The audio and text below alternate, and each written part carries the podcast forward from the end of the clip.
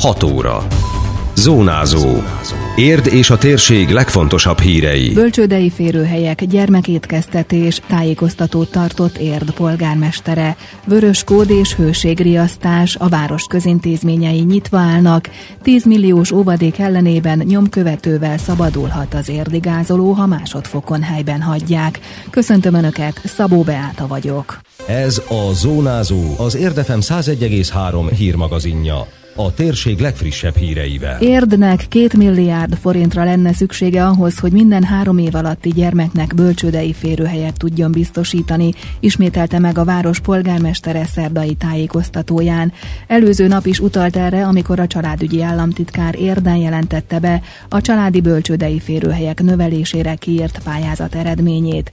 Ez szerint 465 millió forintos forrásból országszerte 110 ilyen bölcsőde és 726 16 férőhely jöhet létre. Témészáros András kitért arra, hogy a 2020-as költségvetésben 52 milliárd forint jut a három év alatti gyermekek ellátására. Mint mondta, ez az érdieknek is jó hír. Hiszen érden jelen pillanatban mindegy 300 olyan kisgyermek van, akinek bölcsődei férőhelyet lehetne, illetve igény esetén kellene biztosítani, de nincs ennyi bölcsődei férőhelyünk, úgyhogy föl is hívtam arra a figyelmet az államtitkár asszony sajtótájékoztatóján, hogy a mi magunk részéről két milliárd forintra igényt szeretnénk tartani, hiszen körülbelül 6-7 millió forint egy bölcsödei férőhelynek a létrehozása. Azt kell mondjam, hogy az államtitkár asszony pozitívan viszonyult a dologhoz, és elmondta, hogy mindent megtesz azért, hogy egy olyan fiatal városban, mint Érd, ahol ilyen gyorsan növekszik a lélekszám, illetve ilyen gyorsan növekszik a gyermekek, apró gyermekek, kisgyermekek, illetve már kiskamaszoknak a létszáma, hogy mind az óvodai, mind a bölcsödei, mind az iskolai férőhelyeket ezeket ugye gyarapítanunk kell, hogy ebbe segítsen bennünket. A családi bölcsődei férőhelyek száma mellett emelkedik a gyermekétkeztetési támogatás is. A 2020-as költségvetésben minden eddiginél több 82,5 milliárd forint jut erre a célra országosan. Ez a háromszorosa a 2010-es összegnek emelte ki a városvezető. Témészáros András hangsúlyozta, hogy a nyári szünetben is napi egyszeri melegételt kaphatnak a hátrányos helyzetű családban élő gyerekek.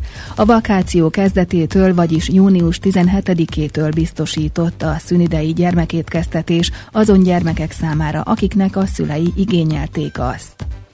Figyeljünk egymásra a nagy melegben, hívta fel a figyelmet a polgármester hozzátéve, hogy a városi közintézményekbe betérhetnek, akik a nagy hőségben megszomjaznak, vagy egy kis felfrissülésre vágynak. A polgárok háza, a polgármesteri hivatal rendes időben művelési központ, itt a városközpontban is nyitva vannak, rendelkezésre áll az aréna a másik oldalán a városnak, és mindenütt friss vízhez lehet jutni. Ebben a nagy hőségben természetesen ez egy jogos igény, és ezt mi teljesítjük is. De egyébként a MÁV is közölt, hogy mind a budapesti pályaudvarokon, mind pedig a nagyobb vidéki állomásokon vízzel és hát árnyékolt hűtött helységekkel állnak rendelkezésre. Mi is természetesen figyeljünk az embertársainkra, akikkel adott esetben találkozunk, ha valaki rosszul létet gyanítunk, akkor próbáljuk meg odafigyelni rá, és próbáljuk meg olyan helyre juttatni, ahol ugye a nagy hőség miatti rosszul lét elmúlhat.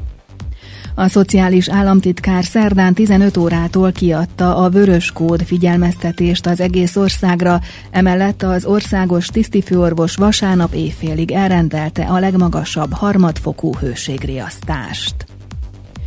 Kulturális és sportberuházások is megvalósulhassanak a Modern Városok programon felül, ezt szorgalmazzák a kormánynál. Erről is beszélt Érdi tájékoztatóján a térség országgyűlési képviselője. Aracki András röviden beszámolt az egészségügyi fejlesztések állásáról és a bíróság új épületének kivitelezéséről. Folynak az egyeztetések a tekintetben, hogy milyen megoldásokat találjunk a bíróság épületének kivitelezésébe. Nagyon úgy látszik, hogy a bíróságok tanácsa, a bíróságok igazgatási szerve az elkötelezett és eltökélt a bíróság kivitelezésében. Nagyon jó tapasztalataik vannak a már működő bíróságról, és úgy tudom, hogy az ügyfelek megrégedettsége is jó arányokat, jó képet mutat.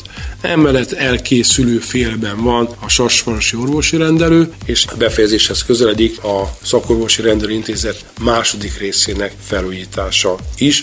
Természetesen foglalkozunk olyan dolgokkal, amelyeket majd elő fogunk emelni. Ez a kormány előtt szeretnénk elérni azt, hogy a modern városok programján felül azért más kulturális és sport létesítmények beruházására sor kerül, nem csak Érden, hanem a többi településeken is. Vádlottak padján az érdi gázoló. Szerdán az érdi járásbíróságon előkészítő ülésen kezdődött meg a büntető ügye annak a férfinak, aki éppen hét hónapja drogtól és alkoholtól bódult állapotban száguldozva halára gázolt egy idős embert a Bajcsi Zsilinszki úton, majd egy kis teherautóval is ütközött. Utóbbi sofőrje maradandó fogyatékosságot okozó sérülést szenvedett. A vádlott és védője további tanúk és szakértők meghallgatását indítványozta, mondta el dr. Kenese Attila, a Budapest környéki törvényszék sajtószóvivője. A vádlott kérdésre elismerte a bűncselekmény elkövetését, illetve a bűnösségét, azonban nem mondott le a tárgyaláshoz való jogáról, így a bíróság nem tudott az ügyben ítéletet sem hozni. A védő és a vádlott szakértők meghallgatására tett indítvány, illetve tanúk kihallgatására, illetve azt terjesztette elő, hogy a bíróság a vádirathoz képest még részletesebben vizsgálja, hogy felmerült-e esetlegesen a sértettek közrehatása is a balesetben. Ugye itt két sértetről beszélhetünk, az egyik a balesetben elhalálozott, a másik pedig maradandó fogyatékosságot szenvedett. Itt a szakértői vélemény kapcsán merült föl a védekezési pont, hogy a sértett be volt-e kötve, biztonsági jövet használt, ez szakértői kérdés lesz a bizonyítási eljárás során. 10 milliós óvadék ellenében szabadlábra kerülhet a gázoló, de a bűnügyi felügyelet ekkor sem szűnne meg. A másodfokú bíróság soron kívül bírálja felül az elsőfokú döntést, amennyiben helyben hagyják, akkor három hónapon belül kell letenni az összeget. Mivel az ügyészség az óvadék lehetősége ellen fellebbezést jelentett be, így a döntés nem végleges, és a vádlott letartóztatásban maradt, ismertette a Budapest környéki törvényszék sajtószóvivője. A védő tett egy indítványt, hogy a védencét helyezzék szabadlábra. Itt a indítványt a bíróság elbírálta, és úgy döntött, hogy nem tartja kizártnak, hogy a vádlott szabadlábra kerüljön, azonban óvadék letételéhez szabta ezt a körülményt, tehát azt állapította meg, hogy nincs akadálya a letartóztatás megszüntetésének, azonban ez 10 millió forint óvadék letételéhez kötötte a bíróság, és amennyiben ezt kifizeti, leteszi a vádlott, akkor is bűnügyi felügyelet hatája alatt áll, és nyomkövetőt kell viseljen a lábán. A bíróság szeptember 4-ére tűzte ki a következő tárgyalást, itt a vádiratban megjelent tanúk meghallgatására kerülhet sor, illetve szakértői vélemény beszerzésére, és a, ha így megy az ügy, akkor már elképzelhető, hogy a őszi időszakban őszelején ítélet születhet benne. Az ügyről további részleteket olvashatnak az érdmost.hu hírportálon. Ez egy tisztán szakmai díj, ami emeli is a rangját, nyilatkozta Kéri Mihály festőművész, aki nemrég vehette át a Magyar Művészeti Akadémia elismerését.